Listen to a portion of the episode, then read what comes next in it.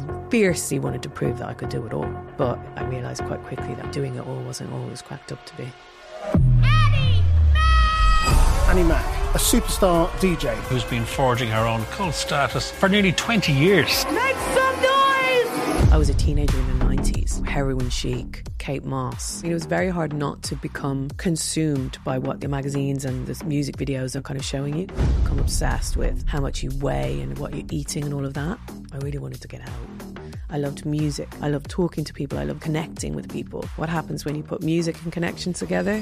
Radio. Welcome to BBC Radio 1. I was mad ambitious. I wanted to get bigger. I wanted to try everything. I felt like I wanted to prove a point. There was a lot of pressure being female in what was essentially a man's world. It's a horrible feeling, isn't it, when you don't feel like you can do anything good enough. It became this kind of feeling of the walls closing in. I should be more grateful for the fact that I'm getting sent brilliant music every week and I get to play this on the radio, but I don't feel excited enough for what this is. I felt like I didn't want to be needed by so many people anymore. Get yourself together, Annie. Come on. Jesus Christ, this is your last link on Radio 1. It takes time to feel at peace with yourself to just walk away. For people that are stood there looking into uncertainty, can you tell them about how you felt in the lead up to that decision? Was there fear? Was there doubt? What I've realised now is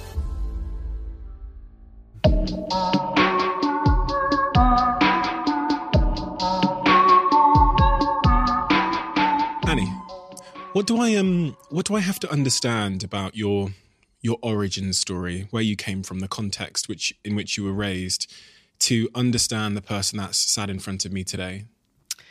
Um, probably that I grew up around a lot of noise.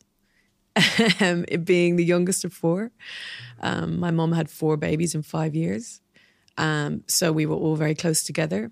You know, we were, I guess, I don't know how you would maybe lower middle class. Um, I was born in a housing estate. My claim to fame was the first baby born in our housing estate.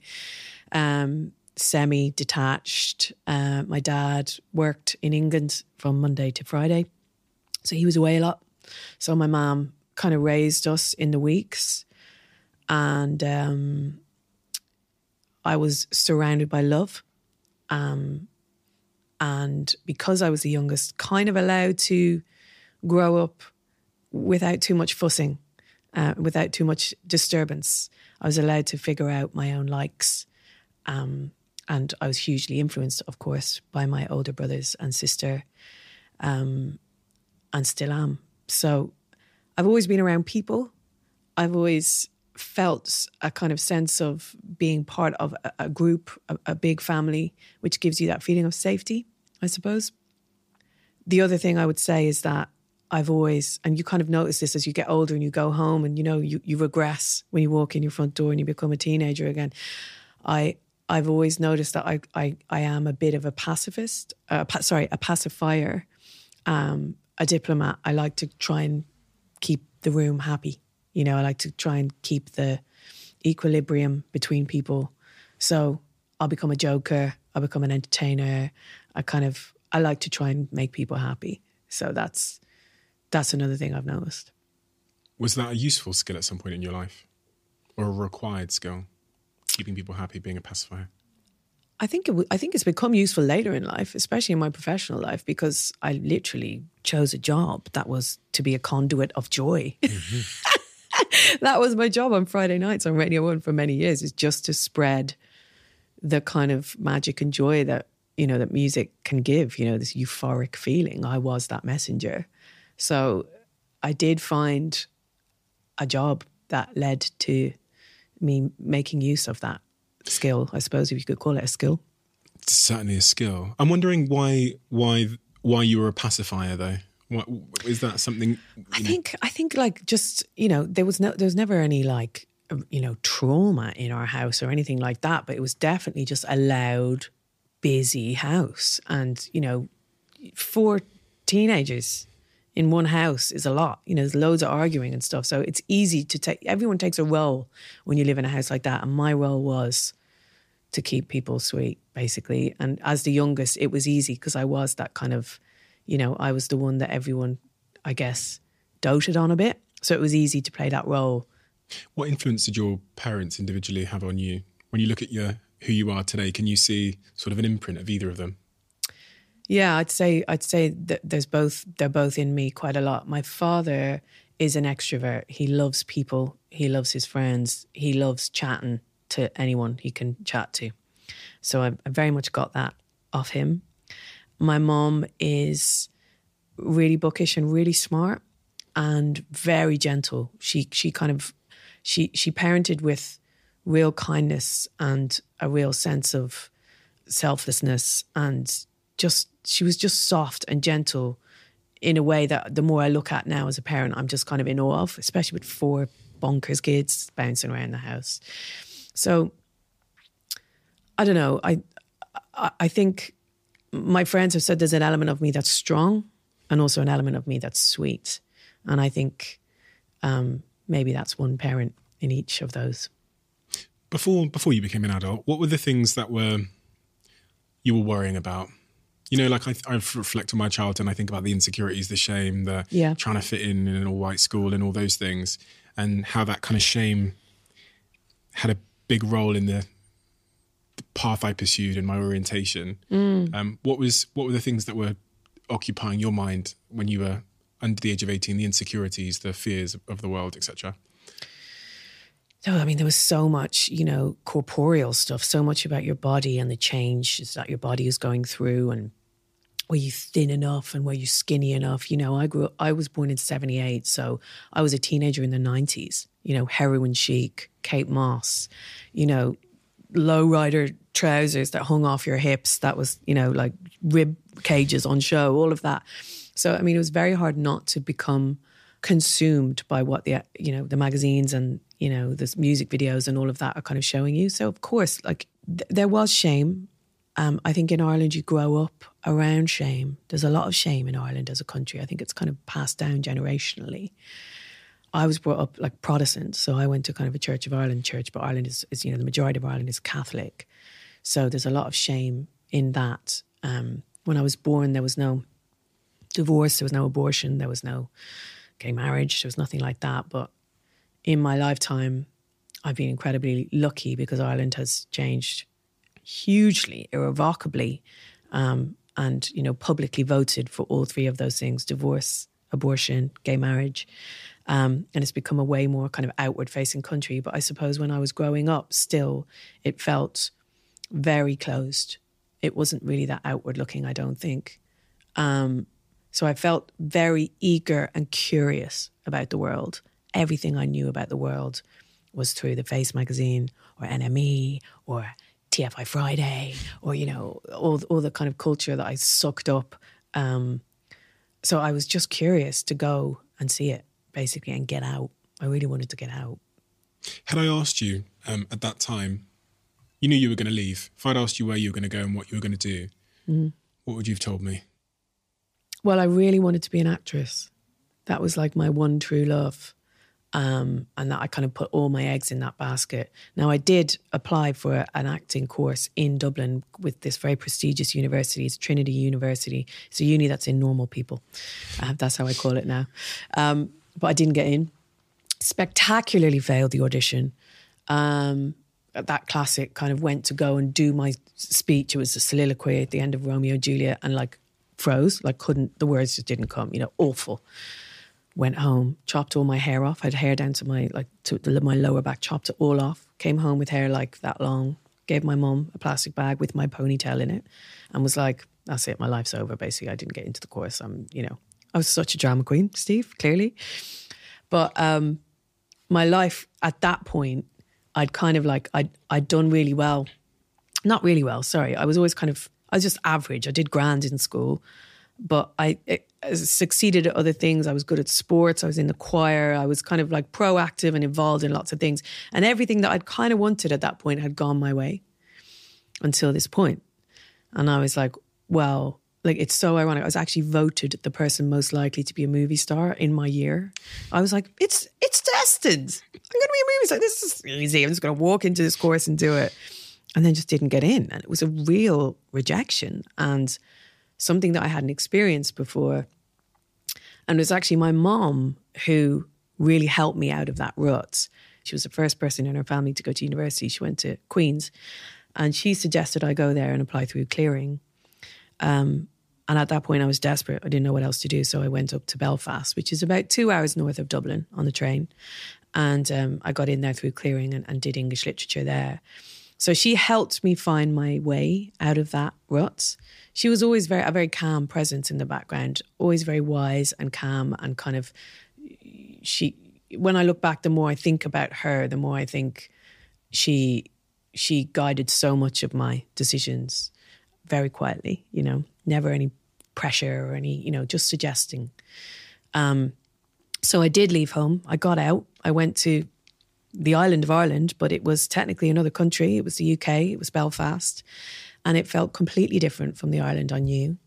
Um, and it was completely starting again. I didn't know anyone. I was living in halls uh, in this room with someone I'd never met, and I had to start from scratch. And it was kind of cool because it meant that all of the baggage that comes from growing up in Dublin you know, everyone wants to know what school you go to.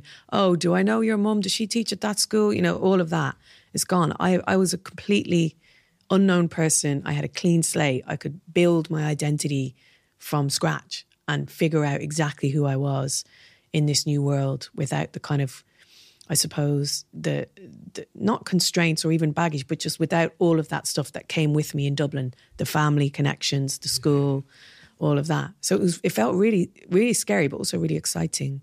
And they were honestly three of the best years of my whole life. I found friends, I found my, a new family for myself in that way, and figured out what I wanted to do slowly over the course of three years. Um, found the career that I wanted, which was radio. And I always think, like, looking back, you know, sometimes the things that you don't get end up being the best things that you've ever, you know, gotten in a way. Like if, if you mess up, if you fail, if you don't get what you want, that can end up being the best thing that ever happened to you. And that's very much what happened to me. You know, I, I, I had one path, it didn't work. I had to turn left. And it meant then that I was able to kind of very slowly and organically feel out how I wanted to live in the world, what made me happy, what did I love, I loved music more than anything. I loved talking to people. I loved interacting with people. I loved con- connecting with people. What happens when you put music and connection together? Radio, music, radio. And it was that simple. It was such a simple, rudimentary equation. But I made that, I made that equation and I was like, okay, that's that's where I'm gonna go talk about how failure can um, redirect you towards something else, and I think everybody can relate to that in their own lives. But there was a question in my mind because I know how how persistent you are, and I know how hardworking you are. So why didn't you go back round for another shot at um, acting? Why didn't you mm. redo the test or go to another college? Why did you yeah. go off in another direction? It's a really good question because I I asked myself that recently because I actually interviewed. Um, Anne-Marie Duff on my podcast, and that happened to her. She didn't get into acting college, and she went back and she she she she tried again. I think that maybe I didn't want it as much as I thought I did. Basically, like I'd, I'd I'd been a lead in the school play, and suddenly I was like, "That's it." I, you know, it's destined. But I hadn't done any acting experience. I, I hadn't done any amateur theatrics. I hadn't done anything like that. So I I think I was feeling a little lost, and I think a lot of the time in school, there's a pressure to pick a path what are you going to do when you grow up? What are you going to be? Where, you know, what's your vocation? It's ridiculous to ask an 18 year old. We know that as adults, that life changes, life zigzags. You, you change all the time. So, like, for me, it felt like convenient because I had this experience that was good. And it was like, okay, well, that's grand. I'll just do that. As opposed to really kind of thinking it through and coming into it you're talking there about discovering who you are, and also that moment when you're you're 18 and you've got to kind of pick a pick an identity, and it's right. kind of this un, unsaid assumption that this is what you're going to be forever. So it feels high pressure. What have you come to learn generally about these labels we put on ourselves? I am a lawyer. Mm. I am a actor. And the, you know, I understand why they they serve us sometimes. They help us to fit in. They help us to be mm. understood. We put them in our bio, and people understand who we are before they meet us, etc. Mm. But there can also be a real downside to these, to kind of pigeonholing yourself in your own mind as a thing. Completely. I, I couldn't agree more. I think, I think the world can be terrifying sometimes. And I think it's comforting um, to be able to put a label on yourself and feel like you're part of something, a community, a tribe, a vocationary, you know, thing. Um, and also to, as you say, to be understood by people. Um, Prue Leith came on Changes and talked about how she very much believes that you should have a revolution every 20 years in your life. And I'm obsessed with that now because I feel like I'm going through that now, you know, in my 40s. I'm going through my second revolution. And I love that idea that you should be able to completely put, you know, obviously there's a privilege in this, you know, I'm not assuming that everyone could just drop their jobs and go and get another one. But if you are able to afford the space and the time to do that, I, think it's so good for being alive to learn. This is what I figured out. Everything's about learning, basically. Everything comes down to learning. To to that's when you feel the most alive. That's when you feel the most stimulated. That's when you feel most connected to yourself, is when you're learning. So for me, I just want to keep learning. And very much with my own experience now, I have two young sons that when they are growing up, I'm going to try and be very uh, open about what they do and encourage them. I mean, it even happens now with kids, you know, you can't force them to do things. You can't force your kid to play football if he's not into football.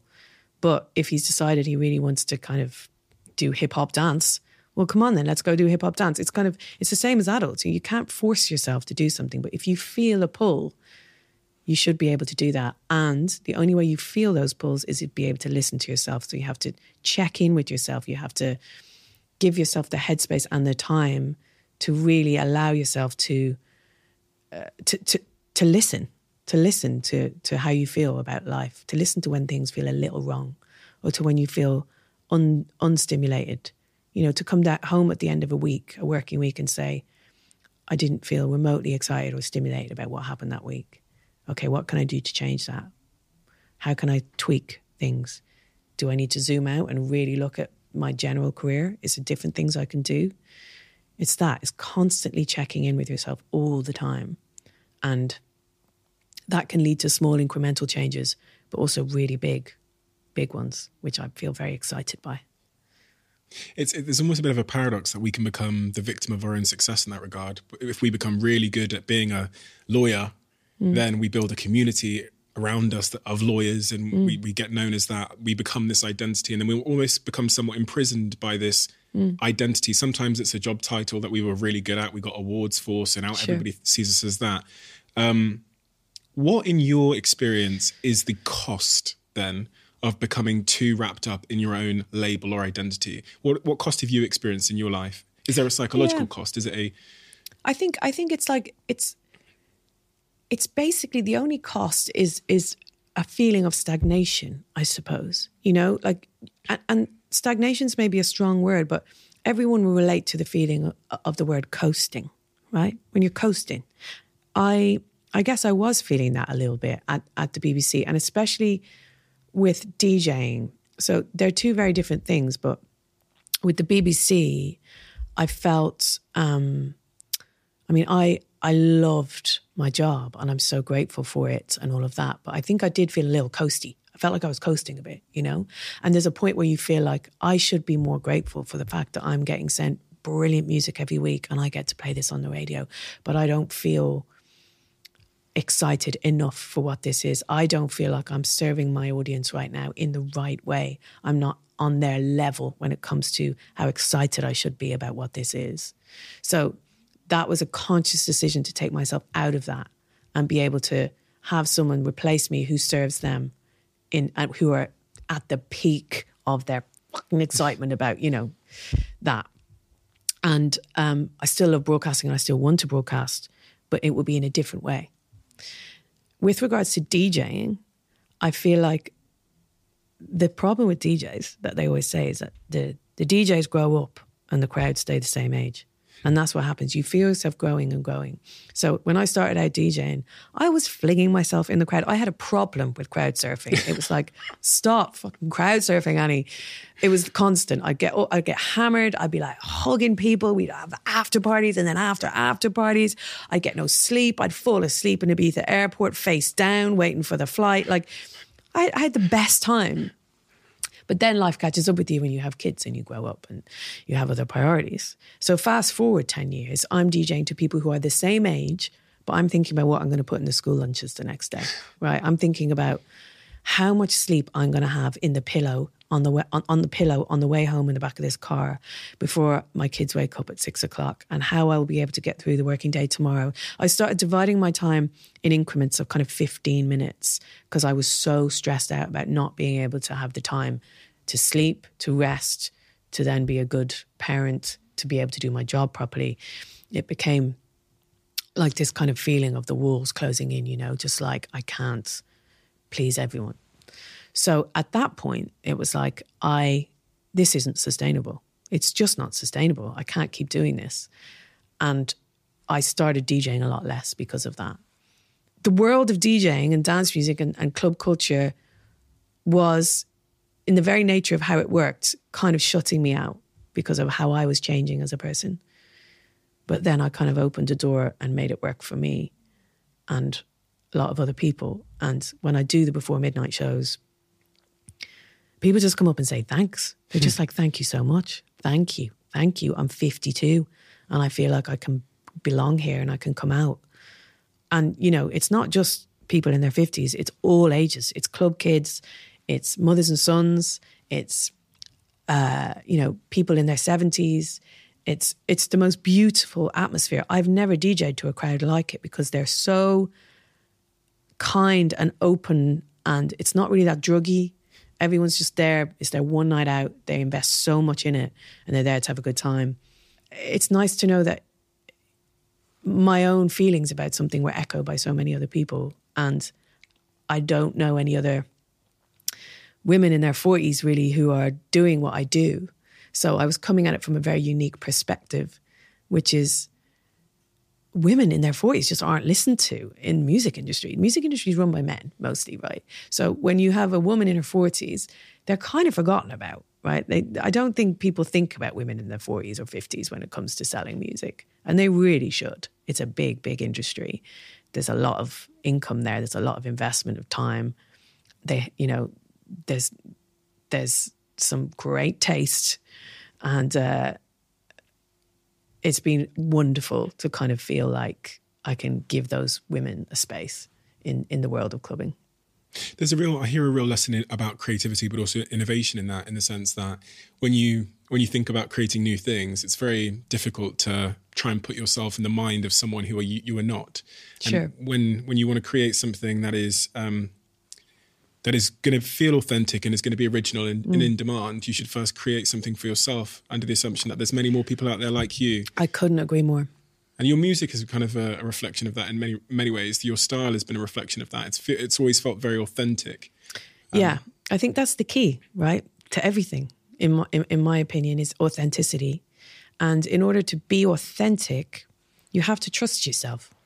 You have to have conviction in yourself and you have to trust that your own instinct is the right instinct, even if everyone else is telling you something different. That that's hard. Mm. And in order to do that, you have to really know yourself. Um, so I don't know. I think at radio, my job there was to play music and break bands, right? You get sent so much music Okay. Now, at some point, you have to say no to stuff. And the grounds of that, there's many reasons you can say no. You they're not the right hype band. They don't have enough followers. You know, they don't have someone from their record label who's nicing me up to play it. But actually, the decision has to be down essentially to you. Does this song move you? Do you feel like this song has got something ideas lyrics sonics that can you know that that elevates it to the point where you feel like moved by it and i suppose there's training in that because it makes you every day every week have to use that mechanism in your mind which is instinct do you know what I mean? Mm-hmm. You, you have to you have to listen to your own instinct. So so I I was kind of exercising that muscle by default in my job, and uh, I guess that's why I'm so happy and just grateful for Before Midnight because that is an extension of that. It's it's me using my instinct and saying, no, I, I believe in this. Surely there must be people out there who who believe this too. Um, and it's been amazing. Instinct is almost, um, especially in the way you describe it, it's almost a voice inside of you that is is is whispering to you about what the you know what you think and feel and what you truly want. But then there's this counter narrative, this counter voice, which is uh, usually outside of you. It can be, oh well, what if my producer doesn't think that's a good song, or what if the Yeah. listeners don't like it, or what if my parents think I shouldn't be doing this as a. Mm-hmm. Um, has your ability to tune into your own instinct, to that voice inside of you that te- that informs you kind of before you know yourself consciously, has your ability to tune into that grown over time Mm. and with evidence? Yeah, I I think. Yeah, I think it really has actually. Um, I think it really has. I mean, as well as the radio shows, DJing is a huge amount of that. It's having the courage to draw for a tune that you know the audience don't know and uh, won't recognize, but you still think will will keep them on the floor. And again, that is like it, it's it's a really hard exercise, and it takes a lot of fearlessness to be able to do that. And it's very easy to panic and just put on the tune that you know is going to fill the dance floor. And I have a folder on my USB called Panic for that is special thing. So you know we, we all have those. Every DJ does, but again, I think that's a really good lesson in instinct and a lesson in kind of reading the crowd, but also holding firm, holding firm to your own conviction in something's good. And I think that has grown over the years. It's grown with confidence.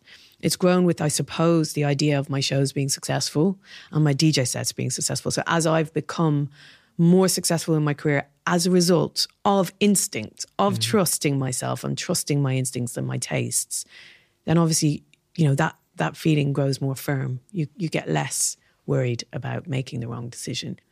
And as your career's progressed, do you feel like if one side of the pendulum is um, trying to guess what people want from you in all facets of your life, and the other side of the pendulum is doing what I think is right?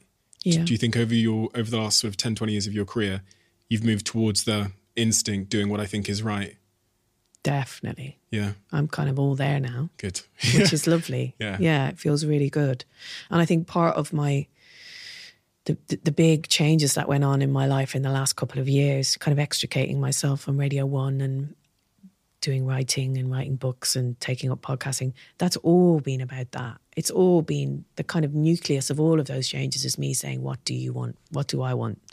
What makes me happy? What is not making me happy? It's all of that. It's all just checking in and and doing what I feel is right. And there's no way I could have made those changes 10 years earlier or even 5 years earlier.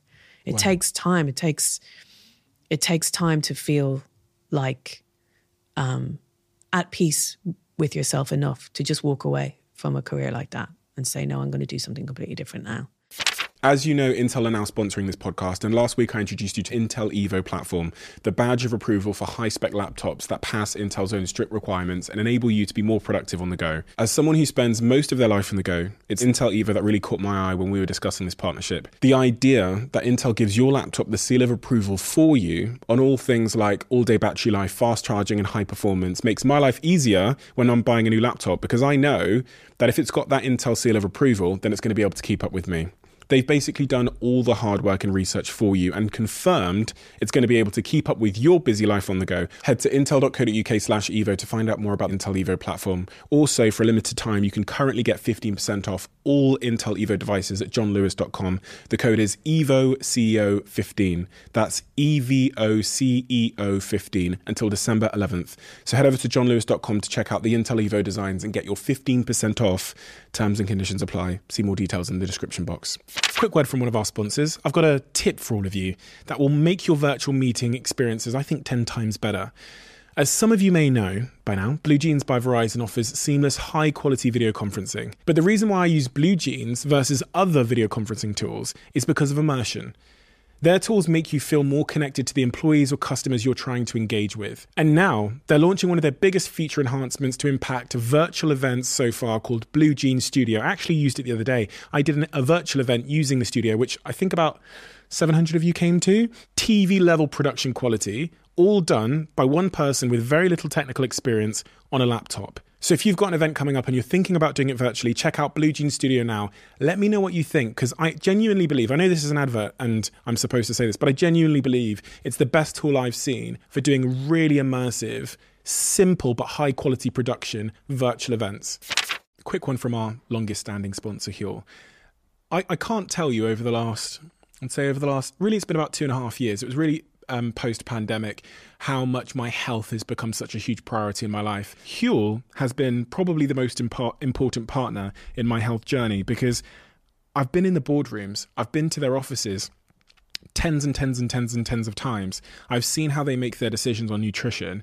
And that's why it's su- such a wonderful thing to be able to talk to this audience about a brand and a product that is so unbelievably linked to my values and the, and the, the place I am in my life of valuing the gym, exercise, movement, my mind, my breathing, and all of those things. And most importantly, my nutrition. That is the role Huel, Huel plays. And so every time I get to read these ads out, I do it with such passion because I really, really believe every word I'm saying. And I absolutely love the brand. So if you haven't already tried Huel and you've been resistant to my my pestering, then give it a go and let me know how you get on.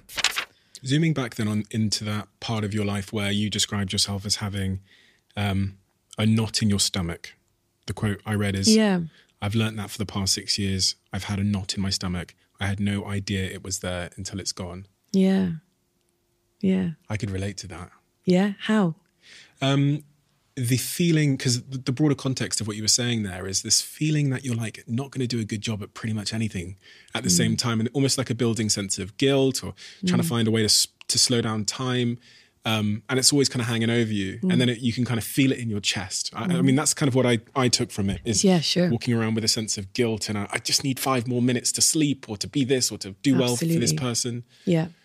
It's a horrible feeling, isn't it? When you don't feel like you can do anything good enough. It's like the absence of peace. Isn't Yeah, it? it's the it's the opposite of peace. It's a constant feeling of kind of turbulence in your head, constantly being pushed and pulled.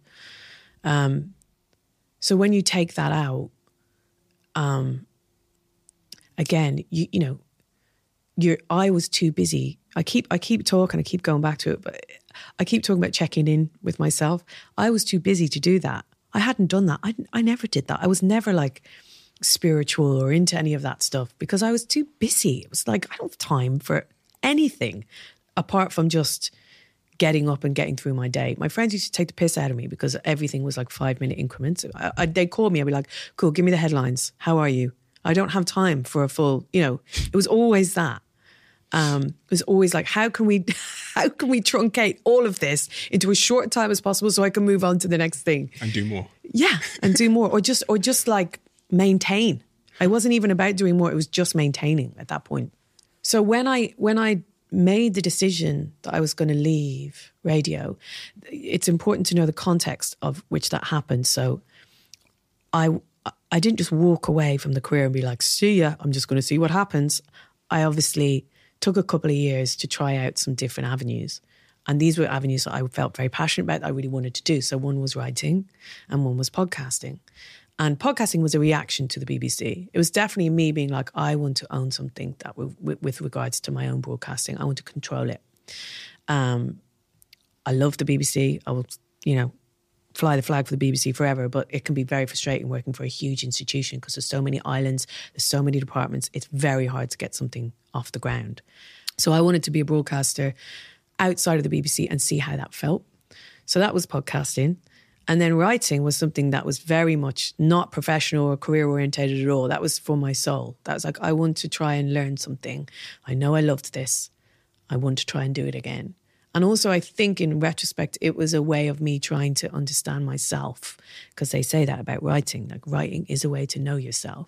So I thought if I wrote, in hindsight, maybe it was a, a kind of weird subconscious way of me trying to climb out of the panic. You know, it was kind of like I know if I if I make myself dedicate time to writing, then I will have to confront myself.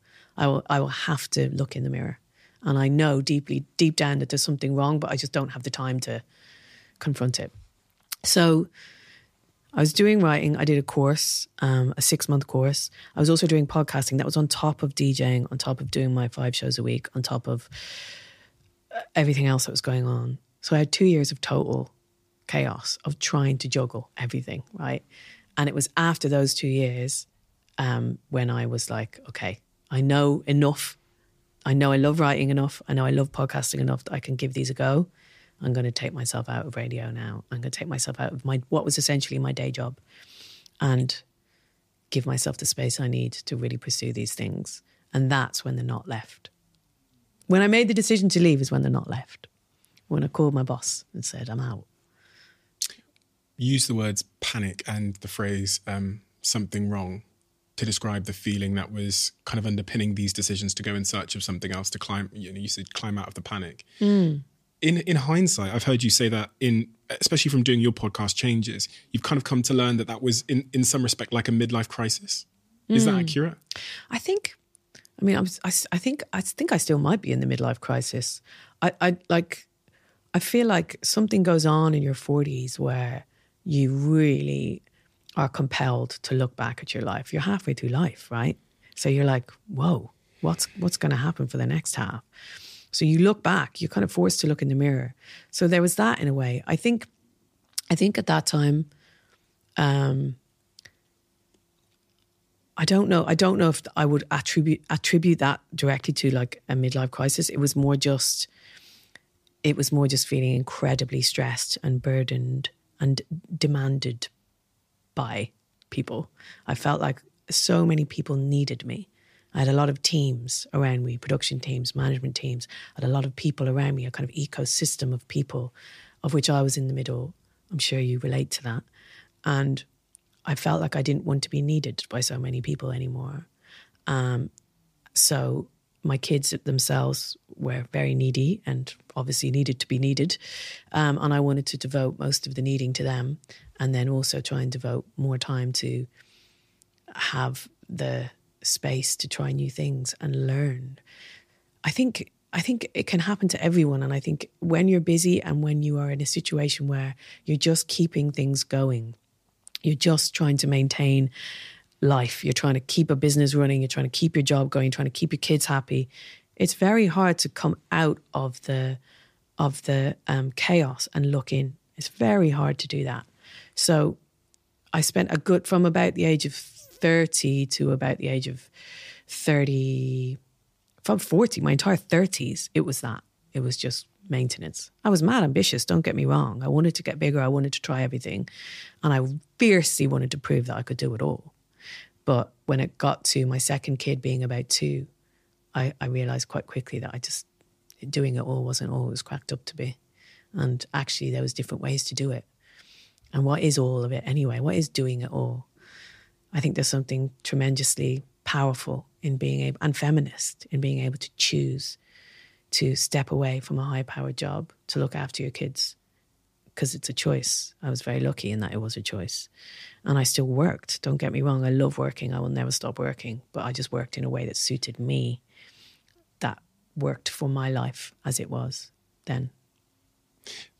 That pivotal decision removes the knot. But in the, the lead up to that decision, was there fear? I imagine there was a lot of people. I, I would assume there would be people telling you that you know, or at least implying that you're making a wrong decision, or was uh, because I asked that question because I can imagine people listening to what you've just said and they're stood on the the edge of that that that decision themselves, and they're looking into the darkness, thinking.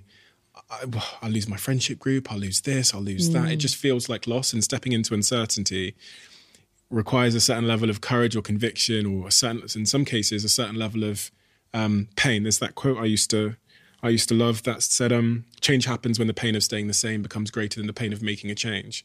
So, yeah, for people that. that. are stood there looking into uncertainty, um, can you tell can you tell them about how you felt in the, the lead up to that decision yourself? Was there fear? Was there doubt? No. No. Wow. And there wasn't because I'd spent two years trying to do the things that I wanted to do behind the scenes. And I knew with all my heart that I wanted to write. That writing was was it it felt like coming home. It felt like the most wonderful feeling discovering writing again.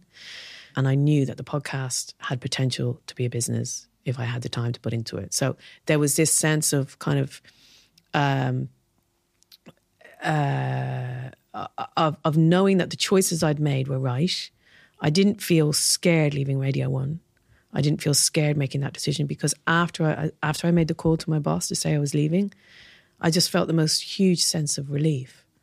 And I always say that you know you've made the right decision as soon as as soon as you deliver that decision, you get a feeling afterwards, and that feeling tells you whether you've made the right decision or not.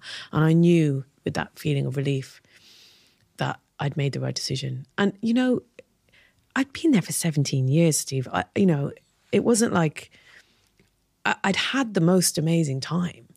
So it, I, didn't feel like I was leaving too soon. I felt like I'd, you know, I'd, I'd done my, I'd done a good innings, you know. So if anything, I felt at peace and I was just excited. I was excited to get the news out, excited to move on and move forwards. I've always been like that. I'm really impulsive. I'm really, ask any of my friends or my management team, and they will say, I'm very impatient. I'm very impulsive. I want things, everything to happen now.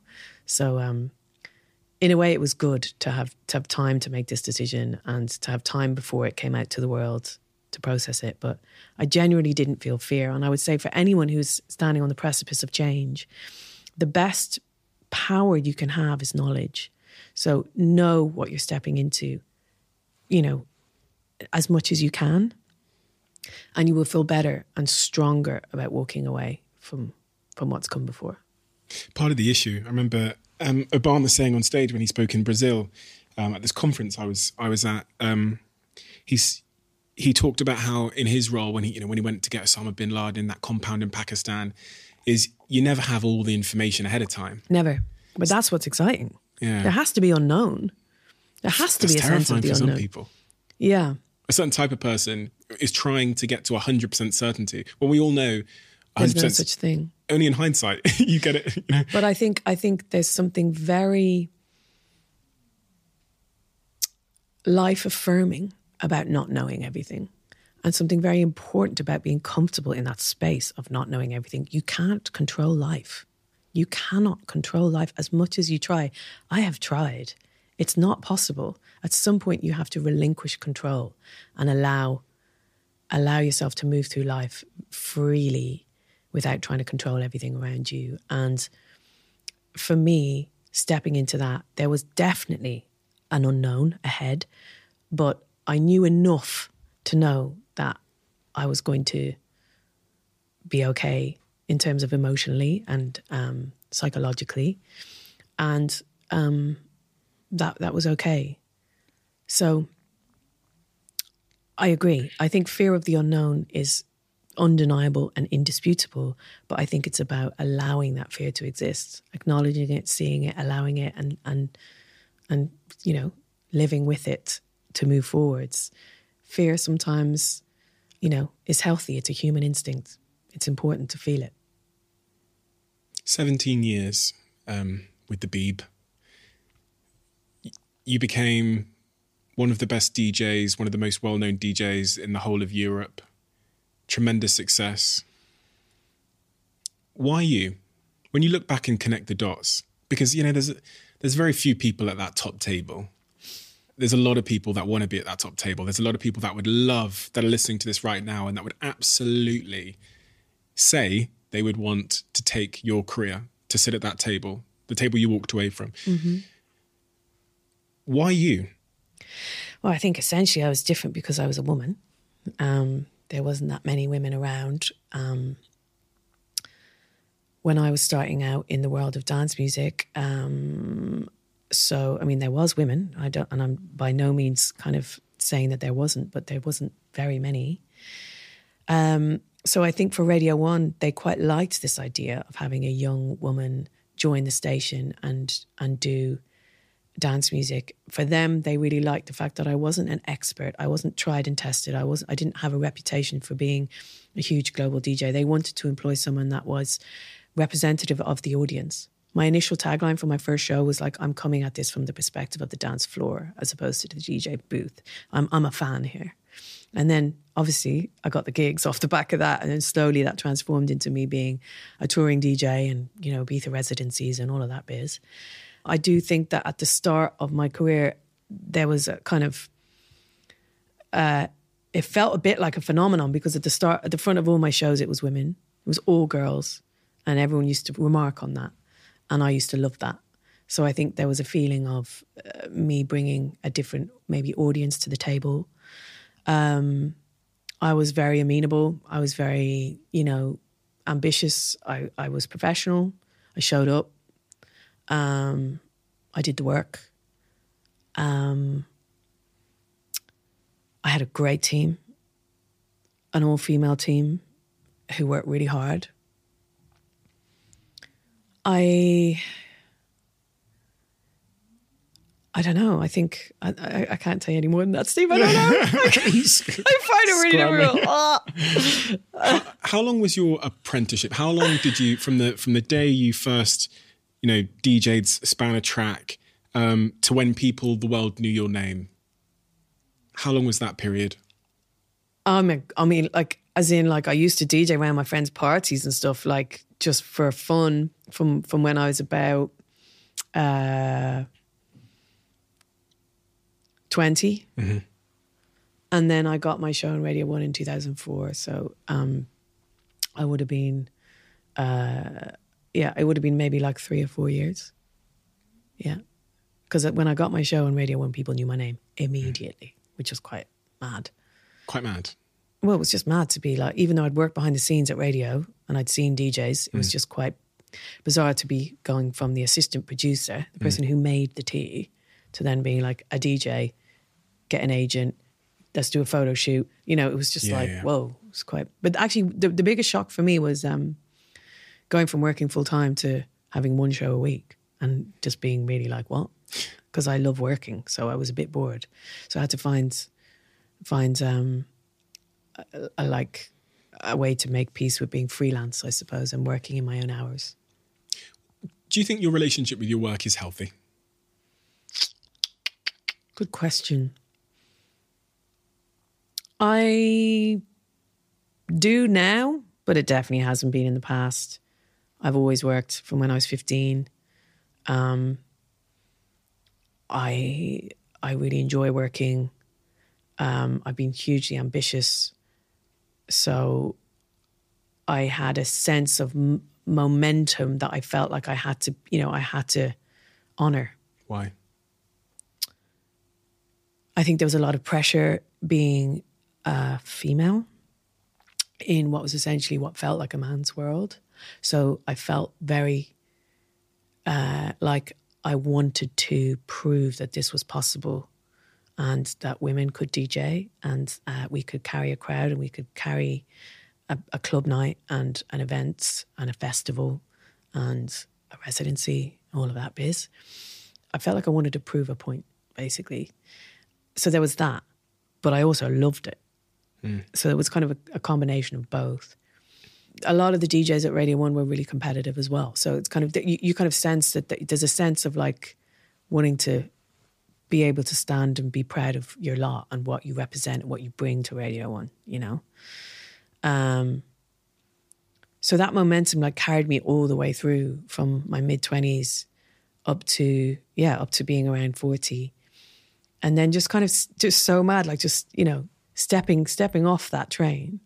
It's just it's just crazy because you ask yourself all these questions. What where was all that coming from? Why did i why did i want to work so hard? Who was i trying to prove these things to? You know but the, the the fact of the matter is i did enjoy it. And you know i'm not i'm not going to sit here and be like it was awful. It wasn't. It was absolutely fucking amazing. So um i'm i'm really grateful for it. But it was unsustainable. It was unsustainable for where I was at. And this is the thing that I've learned is that where I was at in my life, it didn't work at that time.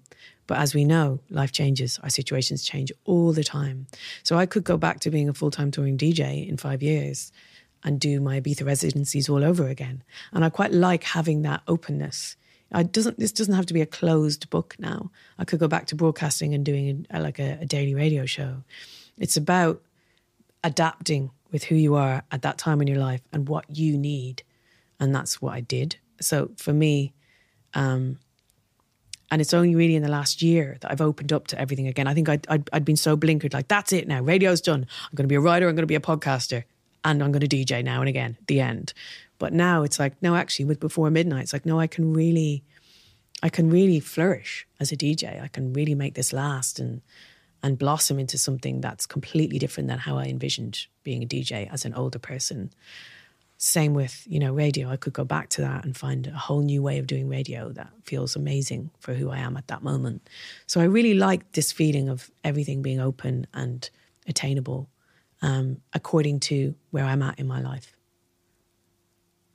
With all of this um, chaos, Yeah. I think is a good word because I think chaos is um, going back to something you were talking about earlier, the need for something to strive for and a sense of forward momentum. It's funny. I, I wrote about how um, how we go through lives thinking we're trying to reach stability, having no goals, everything's sorted, but really we're actually trying to stay in chaos.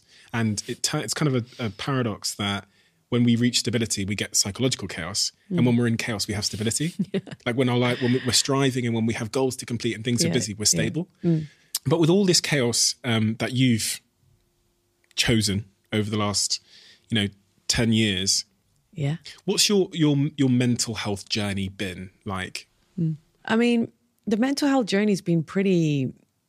It's been pretty uh, okay, and I'm. I, I realize how lucky I am to say that. You know, I feel very grateful that I haven't suffered from depression or anxiety or anything like that in my life. Um, weirdly, recently, like, and it's interesting that you talk about this idea of when you stop, then kind of you have chaos in your head.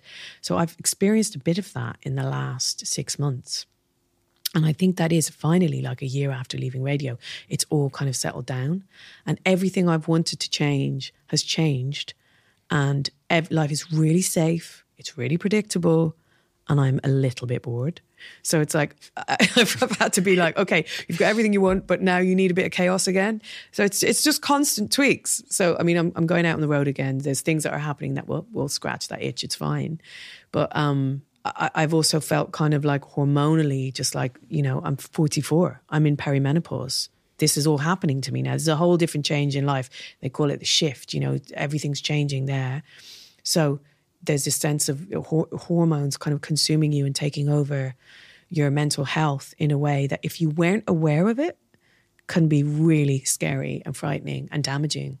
So i'm trying to educate myself as much as possible about all of that stuff so that when it hits me i know what's coming for me you know and i know what to do when it comes. I was talking to Gabby Logan about that in in our last episode. Yeah, it's so insidious because it, it comes, it's so quietly, it kind of creeps in and it creeps in. And like, as, as Gabby said, like with moods, you know, you kind of quite, your moods are more extreme. You don't deal with things as well. You, you kind of get irritable more or angry or upset easier. But for me, I felt like, and this is the other thing about perimenopause, it might come and then it will go for six months and then it come back again. So it's really, there's no regulation to it. So it's very hard to pinpoint, oh, that's it, you know? So what you have to do is be really across it and document everything and then be able to zoom out and look and be like, right, that, that, that, that. Okay, it is. It's perimenopause. So that's what I'm kind of doing at the moment. I'm documenting everything, but um it's it- like I had a feeling recently of just feeling totally restless. Like, oh my God, not like insatiable. Like nothing was nothing was satisfying me. I couldn't, you know, I would exercise, I'd see friends, I'd go out, I'd be with the kids, I'd, you know, everything I tried, just I just could not feel satiated and I did not understand it. And then I realized that it was a hormonal thing. So there's there's so many things that you go through and it's like a weird jigsaw puzzle. But if you know what you're looking for, it really helps. And I actually have Davina McCall to thank for that because she sent me her book and she's been an incredible spokesperson for menopause and perimenopause and just getting information out there to people. Um, I think she deserves some sort of, you know, national treasure status. She's incredible for what she's doing. I agree. I think she's amazing. Mm. She uh, she DMs me sometimes. I, I still freak out because I, I think I'm, uh, I'm same, such a fan. Like, oh my God, it's Davina off the telly. on that on that point of um, women related issues. One of the the things I've heard you talk about is tokenism. Okay. Yeah. Um, I, I read an article you wrote. oh, I'm going to get this date wrong. Maybe 2014 or 2016 in Vice. oh, the Vice article. Yeah. How do you feel about the article? Your, your reaction was interesting. I feel at the time I, I felt it and I meant it. So what I was arguing about was, you know, a journalist who asked me what it was like to DJ in heels, and you know, kept referring back to the fact that I was a woman when I DJ'd, and I I was re- I was pissed off about it. It's like, can you stop asking me about being a woman because you're not asking this to Pete Tong, you know, you're not asking this to other DJs. Um, and then there was a there was a thing at the time where it was like this idea of doing like all female nights, you know, like just female only DJ nights, and I resisted that because I, I at the time I was felt like it didn't feel right to to have to put us down to gender as opposed to ability as DJs. Like, why are we? Why are you grouping all the women together? Like, just just let us all be DJs together. You know, you're either a good DJ or you're not. The end. There shouldn't be a gender issue. But obviously, over the years, with the lack of you know women in the game, it was like I I kind of had to like change my mind on that a little bit not change my mind. I still don't think that women sh- or like DJs should be assessed with regards to their gender. But if we need to have more women in the game, then yes, we should be encouraging any way that we can do that. And if that means putting loads of women on a lineup and reminding people how great women are as DJs, then then go for it. So I think for a lot of my early career, it didn't even occur to me that it was, you know, there was I, I mean, I knew there was a problem in that there wasn't a lot of women DJs, and I was always delighted when there was other women around. But it didn't occur to me to to be an activist about it and to shout about it and to try and bring women through. There was one turning point I remember when I got asked to DJ at a festival, and um, they wanted me to be a headliner. And I looked at the lineup, and it, the first eleven lines of names were all men, and it was the twelfth line where there was a female name. And I remember emailing back to promoters who were all guys and saying, who I knew and worked with, and was like, guys, like, come on, what's going on here? Um, and that was the first time I ever kind of answered, you know, was just like, this isn't okay. Um, and then from then it kind of snowballed and I became a lot more vocal about it. Once it clicked that I actually had a bit of power and I could do something about it, you know. Um, and it's been a joy to watch because now there's so many amazing women. They're they're like killing it. When you think about the, the next chapter of your life, if if we sat here in ten years' time and I said, um, Annie, that was a really successful ten years, or you told me it was a really successful ten years, what would have it had to involve for that to be the case? I mean, this is fascinating because as I've got older, my idea of what success is has completely changed. Success for me isn't numbers. It's not tickets sold. It's not um, awareness. It's not algorithms. It's not anything like that. Success for me now is personal happiness. Personal happiness stems from feeling stimulated, feeling as alive as I possibly can, um, uh, learning and also feeling like the people I love are in the best possible way that they can be in terms of living their lives. So that's success now. Um, so if you were to tell me, you know, at the end of my 40s that you had a successful decade, for me, that would mean that I felt I felt like um, a sense of contentment and peace but also I felt alive. I felt alive. I always go back to that. I think writing makes you feel alive because it forces you to put what's there down on, on paper and it forces you to look at what's in your head and it forces you to figure things out. Um, I think learning makes you feel alive. It makes your head tick, it challenges you. So it's that combination of kind of peaceful contentment, but also feeling like pushed and challenged in a way that isn't going to be damaging. Does that make sense? Yes, it does. Okay, it makes good. Perfect sense. Right. Okay. Conversely, then, if, if the next 10 years was unsuccessful and, Mm. and you said to yourself, Do you know, what? I made the same mistakes again, Yeah. what would that 10 years involve if it was unsuccessful and you'd made the same mistakes again? I think it would be running away with a sense of what I should be doing as opposed to what I actually really want to do. So let's take this for example. Let's say changes my podcast. It would be it would be okay, it's doing well, so I want to double it. I want to do two more episodes a week. I want to try and be the biggest, best podcast out there, blah, blah, and, and and kind of doing that without the resources or without the team around me to do it, taking on that responsibility, as opposed to just allowing it to grow kind of slowly uh, as it is. it would also be DJing way more. It would be trying to write a book every two years, which I have been doing, and I don't know if it's just that sustainable.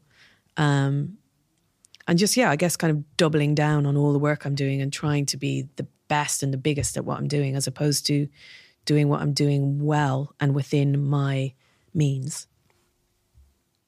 We have a closing tradition on this podcast where the last guest leaves a question for the next guest, not Okay. knowing who they're going to be leaving it for. Yeah. The question that's been left for you is what is the pain you experience in your life that hurt the most, but you would not erase in hindsight? Um, getting dumped when I was in my 20s. Yeah, getting dumped. Um, it was the biggest kind of experience like that. And it was really important for me to know how that felt um, to be on the receiving end of heartbreak. Um,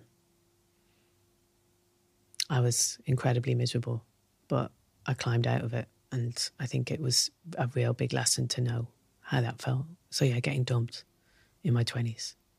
Yeah. Why was it important to know how that felt? Because I'd always been the dumper. I, I, I was always that person who kind of was able to up and leave. And I'd never been on the other side of that. Isn't it the most excruciating pain in the world? Oh, Black God. hole of.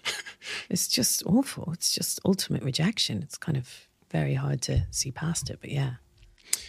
a lot of the world will know you as Annie Mac, but more, Sure. but more recently, um, you've really taken hold of your your full name, Annie Macmanus, Yes. Reclaimed it. reclaimed. why? Why so? I don't know. I just felt like I just again I went through this period of change, Steve, where I just like I, I wanted to change everything.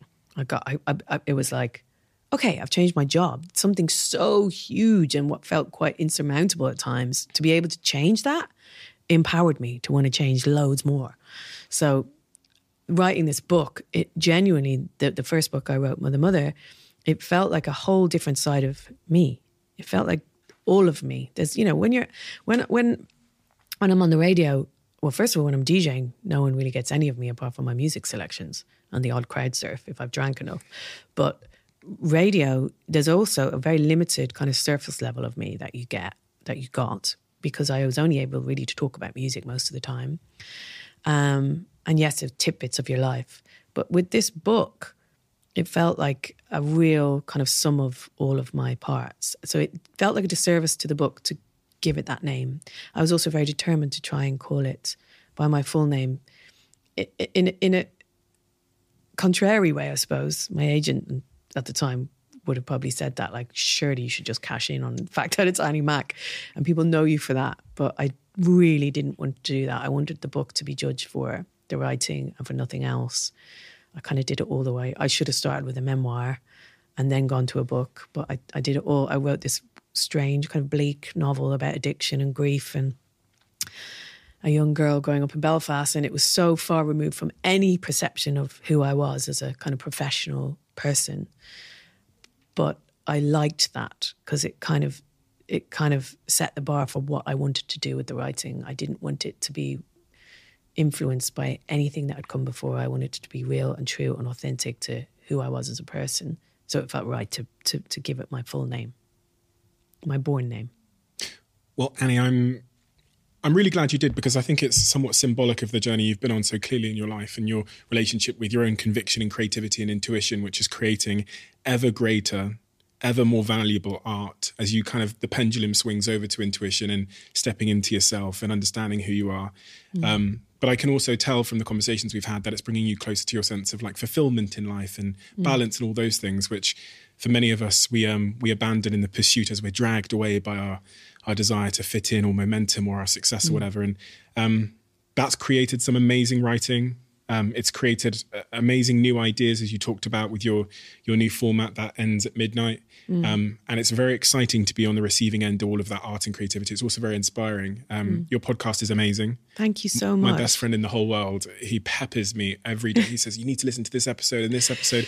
He Mm. absolutely loves it. My friend Ash, he's my best friend, um, and I recommend everybody listening to this to go and check it out because if you if you love deep conversations, if you love realness and vulnerability, then you definitely will love changes. Um, Thank you so much, Steve. And and also like everything I've talked about has been inspired by talking about change on a on a weekly basis. You know, that that is empowering, learning from other people and how they change their life. So I think that's helped me a little bit. The podcast has helped me to be brave, to change. Yeah. And me too. Um, Yeah, yeah. And yours is one of the real, really important ones out there. So everybody make sure you go and listen to that. I'm excited for your book coming next year. Thank you, Steve. I know how terrifying that can be and how much work that is to, to create something like that. So um, thank you. Thank you for your time. Thank you for the inspiration. And um, I'm, I'm, as a fan, I'm excited to see all the, the wonderful things your passion and um, sort of intuition creates over the next decade. Well, thank you for the lovely questions. I can't feel like I just talked at you. No, it's entire hour. exact- that's the point. Of, I'm not here to talk. People are sick of me. But no, thank you, Annie. Thank Means a you. lot. Thanks. Quick one. As you might know, Crafted are one of the sponsors of this podcast, and Crafted are a jewelry brand, and they make really meaningful pieces of jewelry. The really wonderful thing about Crafted jewelry is it's super affordable. It looks amazing. The pieces hold tremendous meaning, and they are really well made. I think I've worn this piece for almost a year. It hasn't broken hasn't changed color because it's really, really good quality and it costs roughly 50 quid. People will be surprised when they hear that. They'll probably assume that all of my jewelry is like solid gold and costs thousands and thousands of pounds. But what's the point when you can achieve the exact same effect from a piece of jewelry that's high quality and costs 50 quid? That's why I buy crafted.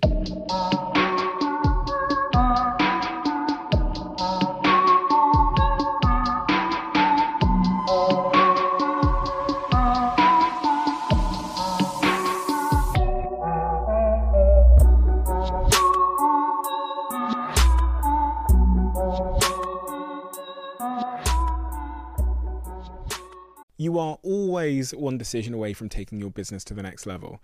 And a decision that's helped me to transform my business is moving over to NetSuite, who I'm excited to say are a sponsor of this podcast. If you don't know already, NetSuite is the number one cloud financial system bringing accounting, financial management, inventory, HR into one platform and one source of truth. It's reduced IT costs because it lives in the cloud, so you can access it from anywhere. And the cost of managing and running multiple systems because it's in one unified business management suite. My team and I don't have to worry about tasks being manual and clunky.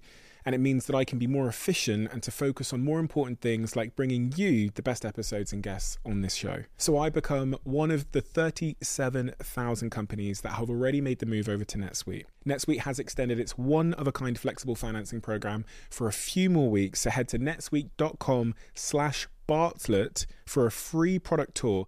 Back to the episode. You are always one decision away from taking your business to the next level. And a decision that's helped me to transform my business is moving over to NetSuite, who I'm excited to say are a sponsor of this podcast. If you don't know already, NetSuite is the number one cloud financial system bringing accounting, financial management, inventory, HR into one platform and one source of truth. It's reduced IT costs because it lives in the cloud, so you can access it from anywhere. And the cost of managing and running multiple systems because it's in one unified business management suite. My team and I don't have to worry about tasks being manual and clunky. And it means that I can be more efficient and to focus on more important things like bringing you the best episodes and guests on this show. So I become one of the 37,000 companies that have already made the move over to NetSuite. NetSuite has extended its one of a kind flexible financing program for a few more weeks. So head to netsuite.com slash Bartlett for a free product tour. Back to the episode.